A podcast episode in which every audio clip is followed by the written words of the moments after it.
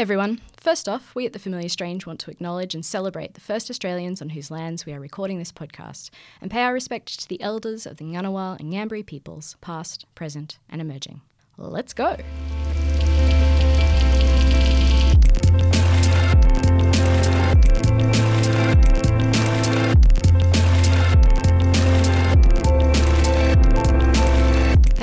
Welcome to The Familiar Strange, brought to you with support from the Australian Anthropological Society, the Australian National University's College of Asia and the Pacific, and the College of Arts and Social Sciences, produced in collaboration with the American Anthropological Association, and coming to you from the Australian Centre for the Public Awareness of Science. I am your familiar stranger today, Jodie Trembath, together with my familiar strangers. On my left, I have Alex D'Aloia. Hello. I have Simon Theobald sitting right in front of me, Hello. and Kylie Dolan off to my right. Hey. So, just before we jump in today, just a quick reminder that we have this fantastic Facebook group that you should totally join. It's called The Familiar Strange Chats, and it basically allows you to debate us about the things that we debate on the show and talk about things that we didn't make sense about. So, come and join us and try and add some insight to the wonderful things that we're about to say. Are you can- planning to be wonderful? You can even ask for just silly bits of advice that you need with your schoolwork, to be honest. We've had that. Absolutely. All right, I'm going to start us off today. So, I have been thinking this week about news values. Journalists look for particular aspects of a story before they determine whether or not it's what's called newsworthy and determine whether or not it's going to go to press. Those seven news values are impact, timeliness, prominence, as in, is it a very well known topic? Are there names in it that are going to be well known enough to interest people?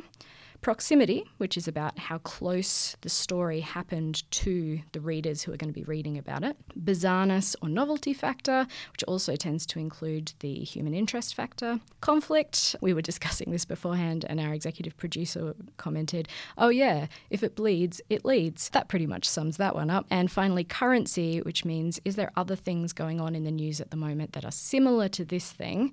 So those are the seven news values. And I've been thinking about this because a woman got shot in Canberra the other day. It was really big news and it hit a lot of the news values because it had proximity and also had bizarreness and and it had just happened. So it had lots of news value. But I guess my question for you is is that a reasonable thing? I mean, given the world is burning, Australia is literally burning right now. There are there are fires to the extent that they are calling On this fire. it's literally on fire. The world is in such a bizarre, bizarre place. Why should we care about a single person getting shot? She didn't die. She was able to drive herself to get taken care of. But why why should we care about something that is close to home? And is the media on the right track? What do you think? Well, it's certainly bizarre. It's certainly bizarre for here. And I think because it's here, that idea of proximity makes people really feel that this is a relatable issue and something that concerns us because it could have been us. I think that's a huge part of why something that in a broader frame wouldn't be seen to be particularly newsworthy when you narrow it into the local relative to other things that are happening, it is it is massive. So, does that imply that when we think about the public interest and journalists, their role is to provide information that is in the public interest, does the public interest therefore equate to relatability? Is it only in public interest if we feel like it could have been us? I don't know about the word only, but I think that's a large part of it. Because you can also turn this around. A lot of what leads in the news actually is less likely to have an influence on my day to day life. Hong Kong protests, right? I follow them, I'm fascinated. At the same time, the outcome of them objectively probably won't have much of an influence in my life. I think a lot of what's happening in the broader world ends up influencing Australian policy, right? Mm-hmm. And that trickles down and influences your life, but it's not a direct influence. Should we actually broaden our horizons as Australians, stop being so insular? Because not every world media norm is based around this kind of insular, parochial way of looking at stories. I have a friend who's German who talks a lot about how frustrating she finds it that Australian media is so human interest focused. She wants to hear about the big pictures because that's more normal in Germany. We don't have to be this way. Should we be trying to get people to understand things on an intimate, personal level? Or should we be broadening out to the big picture? Simon, what do you think? You always ask the hard questions, Jodie. Thanks. Um, I mean, part of me wants to say that yes, we should be more broad, than we currently are. I mean, the media that I read, because I'm now post PhD and I have a lot of time on my hands, so I read quite a bit of God media, damn you, Simon. is fairly broad and I read Persian media and stuff, so I get quite a lot of exposure to places like Afghanistan and so on. There are routinely suicide bombings in Afghanistan that kill like 40 people, 70 people, and they very rarely make the headlines in Australia. And I often think, well, you know, they should really. Like, if there was a suicide bombing in Australia that killed 70 people, it'd make headlines across the world, but it doesn't for Afghanistan. But at the same time, can we really expect people to care about things that they don't understand, that are very remote to them? There is also the astonishing human ability to normalize anything that happens often enough. Well, that's Like, the point of the I am- bizarreness value, right? Yeah, but like I am sure during say the Blitz, I am sure that people reading the news just would have read, you know, oh yeah, this many bombs were dropped last night. But you know, I got to go to work. Keep calm and carry on. Mm-hmm. Exactly right. Because of that strange ability, it puts the media in a really strange place to try and make something stand out. And that, that's not the the normative right or wrong of it, but it, yeah, humans are weird. Humans are weird. That probably helps us segue very nicely into the next segment. Kylie, what have you been thinking about this week? Well, as you know, I'm in my first year. I'm about nine months into my PhD, and I'm starting to notice that I am becoming my project. It's something that I talk about a lot, not just on campus, but beyond campus. And it's something that has, I think, become a part of my identity in a way that I I had heard about, but I hadn't really anticipated feeling quite this way about it. Recently, I had a confirmation, and I really felt in a very new and embodied way that I was standing up as me and my project. And that was a really interesting culmination and expression of this new feeling of mine. What I'm asking is kind of just a question of work life balance mm. in some ways and, and drawing a separation between what you do and who you are. I know that a lot of people feel this way. I guess it's, it's new to me, but I wonder how you feel, how you each feel about this. And do you find it problematic? How do you try to navigate this feeling? Is it something that you, you try to draw clear lines between like your vocation and your personal life? Or I don't know, what's your approach? Yeah, can I answer that from a post PhD perspective? Please There is take me out of the present. If you are somebody who identifies strongly with your work, irrespective of whether or not you're doing a PhD, then I think the longer you spend with a particular type of work, the more you're going to embody that work and draw that into your identity. And so, since I've finished my PhD, I'm currently working for a think tank, and I can definitely feel myself integrating the ideas of that work into my identity. And I'm doing the identity work to ensure that I do embody that new way of being because I want to fit in in that workplace and I want to fit in with the work that I'm doing. I think it's important to be able to work your your work life into your identity if that's something that helps you be productive but I think it can also be quite dangerous and I think for PhD students it often is because we do go so deep so quickly. So I think it's really important to have that meta experience of watching yourself do it and remembering who you were before you started so that you can keep track of how far you've come and whether or not you're okay with how you're tracking in that area. That's really helpful, I think, to think post PhD, whatever that might be, and pre PhD. What I think about is I separate myself from my project fairly well. While I enjoy my project, my project is about bureaucracy, and so it's not the most like You don't want to embody bureaucracy. yeah. So like that that aspect's okay, but I came to an anthropology PhD kind of sideways. And when I started this, I was really just somebody getting the piece of paper because people had said, don't do it in development studies. It's too niche. So I was really just doing the anthropology thing just for the sake of it. And then at some stage, it was a bit before I went for fieldwork, I referred to myself as an anthropologist. Oh, I remember that moment. It was weird. I'm like, oh, I'm an anthropologist. How did this happen? and honestly, it was it was a liberating moment. But but it kind of was like, and now I do call myself an anthropologist. I've really noticed it filter into my thinking in maybe not day to day life, but let's say my weekly life. Like something that will come up in just discussion with my friends or something, and I'll just notice that my perspective on it. Yeah, I question. I'm like, hmm, yes, well, it's interesting that you think that about the Transformers movie. But what does that say about like your social ties to other people around you? like, I don't know. I think calling oneself an anthropologist is a bit of a wanky title. I feel like saying you're an anthropologist doesn't really mean that much. It's kind of just a. Well, to other people, maybe. But what does it mean to you? Who cares what it means to me? Well, I do, or I wouldn't have asked. I've got to say, as an anthropologist, you really shouldn't be saying that. Like that, those are the sorts of things we ask other people. I mean, that raises another interesting question. I think the reflexive turn in anthropology has probably gone too far. Originally, anthropology had this totalizing worldview, right? That it was like God's view, someone could come in and write a total ethnography of a whole society. And then I think that there was, in the kind of 1970s and 80s, there was a big shift towards recognizing the kind of partial nature of anthropology. And the researcher had all these kind of biases, and that people would write themselves into the research and so on. Now, you cannot do anthropology without recognizing your own limitations and who you are, etc., etc. But at the same time, who I am as an anthropologist isn't really a particularly interesting question if my aim is to extrapolate the views of my field informants, interlocutors, colleagues, comrades, etc. But that doesn't really answer Carly's question, which was do you embody your thesis? Indeed. Someone wrote on Twitter once that doing a thesis is a kind of monastic work. And I think that's kind of true. You know, you are committed to it in a way that you will commit yourself to relatively few other things in your life. And for a lot of reasons, people who are perfectly capable of PhDs don't want to do PhDs because of that very reason. They're not ready to commit to something so kind of ridiculously long and torturous. I was thinking insane. yeah, yeah, exactly.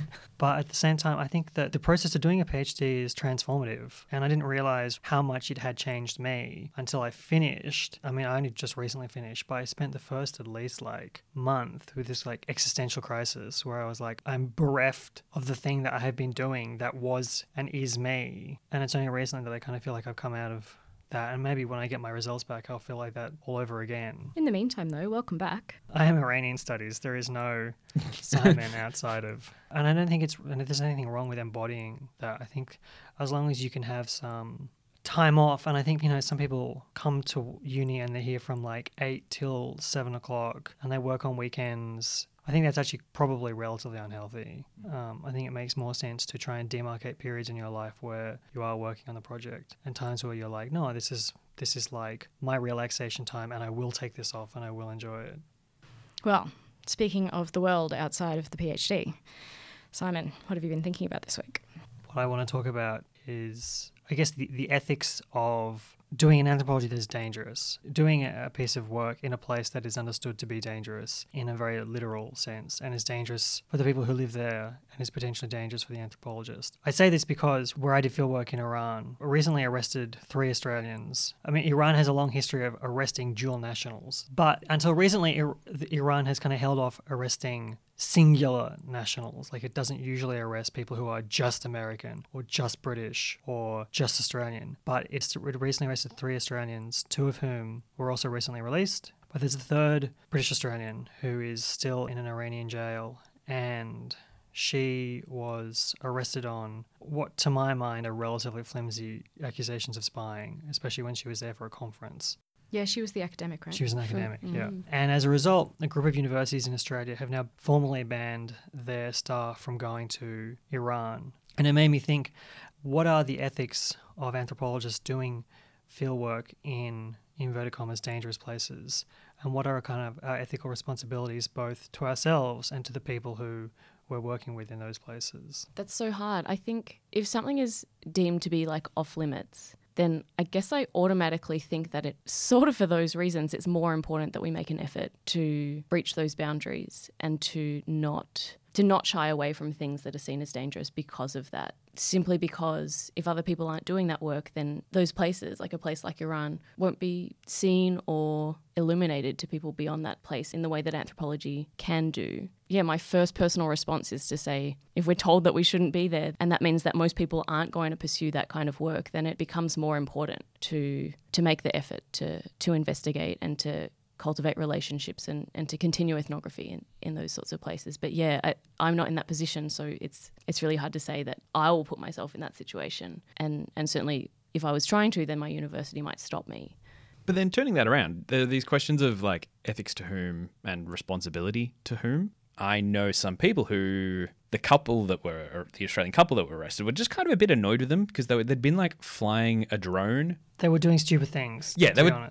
Like, and so that was actually seen as not fully considering their responsibilities to others. Like in doing something that was a bit silly or a bit reckless, they weren't actually realizing that they're part of a community who is suddenly drawn into that mm. web. And I guess that's a different thing to going to a conference as an academic and doing your job or going on fieldwork.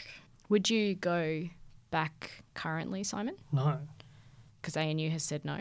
Not just because ANU, because I'd be worried about getting arrested. And I don't want to go to jail. I think that's fair. And I like mm. that kind of is what it comes down to for me, right? Like there's this tension between, on the one hand, the need to explore areas that are off limits because that's important for knowledge production. And then on the other hand, yeah, but I don't want to do it. And then on the other hand, you go into that space. I know I have three hands. we're, we're all doing like hand gestures right now. um, so on my third hand, you go into a space and don't get arrested and get out again, but your participants Yeah. remain in that space. And so I think part of your question was what are our responsibilities to our participants who remain behind in dangerous situations if we get to leave. And from a personal perspective, I would find that extremely challenging psychologically and therefore probably not put myself in that position in the first place. And does that make me a coward? I'm not sure, probably, but it's still not something that I would be willing to put myself through.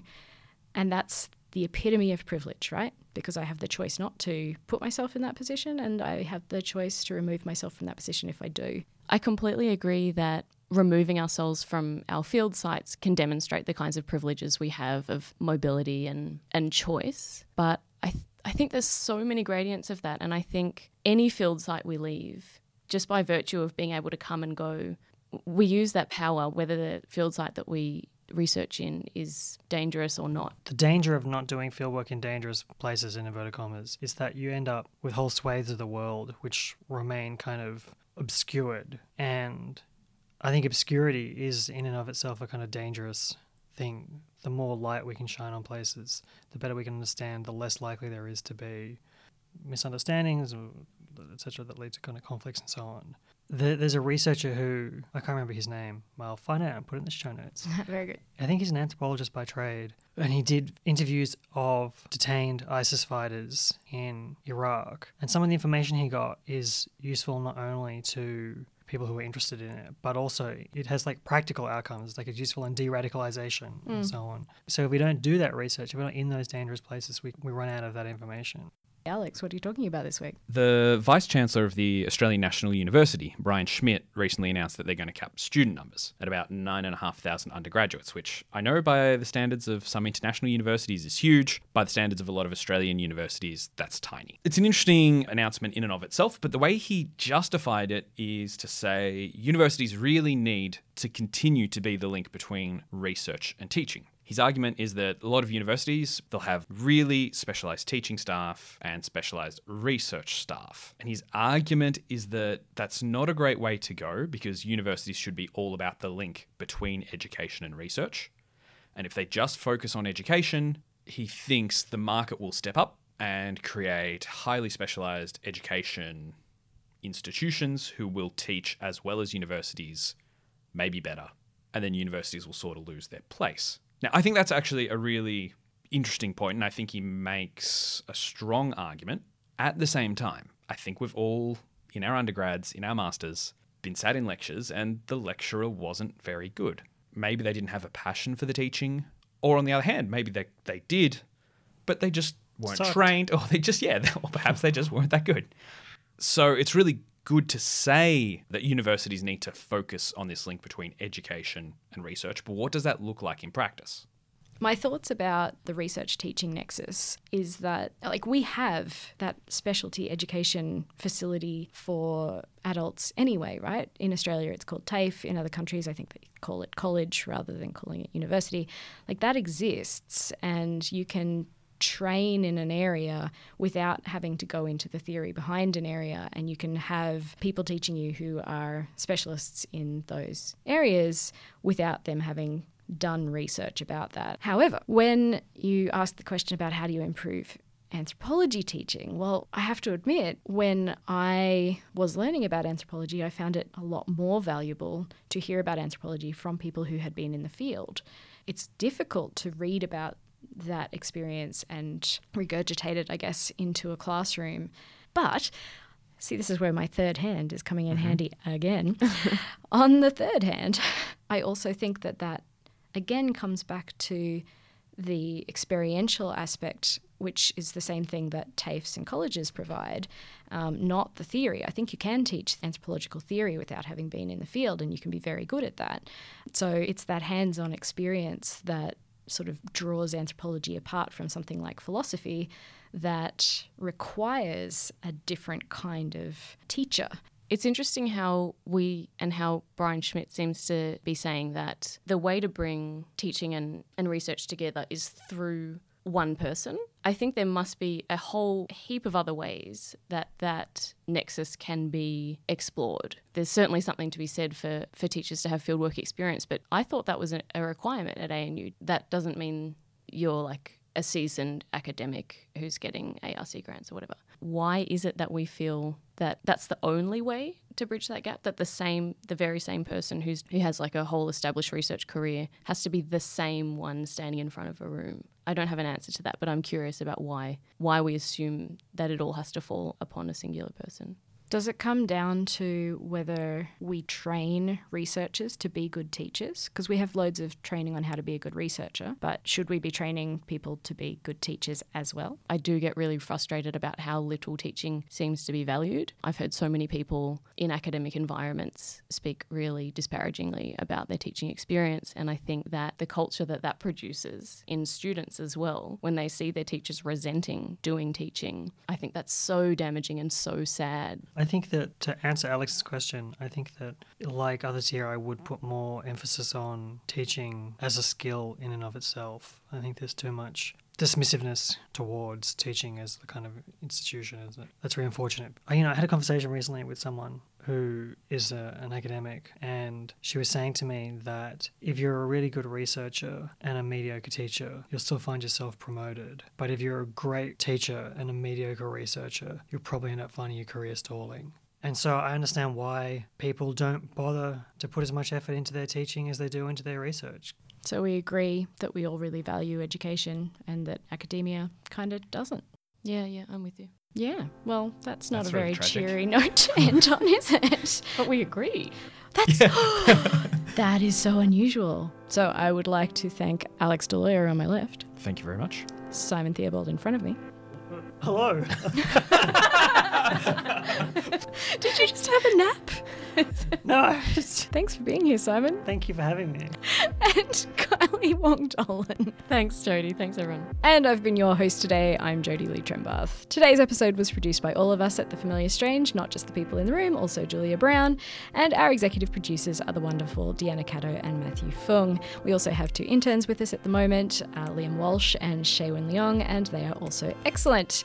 Subscribe to The Familiar Strange podcast. You can find us on iTunes and all the other familiar places, including Spotify. And if you'd like to support us, please check out our Patreon page, which is patreon.com backslash the familiar strange. That's not Strange Familiars, which is another fun podcast. It's just not ours. Oh, we just had a bit of a glitch. This is Kylie. You can find the show notes, including a list of all the books and papers mentioned today, plus our blog about anthropology's role in the world at thefamiliarstrange.com. If you want to contribute to the blog or have anything to say to me or the other hosts of this program, email us at submissions at thefamiliarstrange.com, tweet at TFS Tweets, or look us up on Facebook and Instagram. Music was by Pete Dabro. Special thanks to Nick Farrelly, Will Grant, Martin Pierce, and Maud Rowe. Thanks for listening, and until next time, keep talking strange.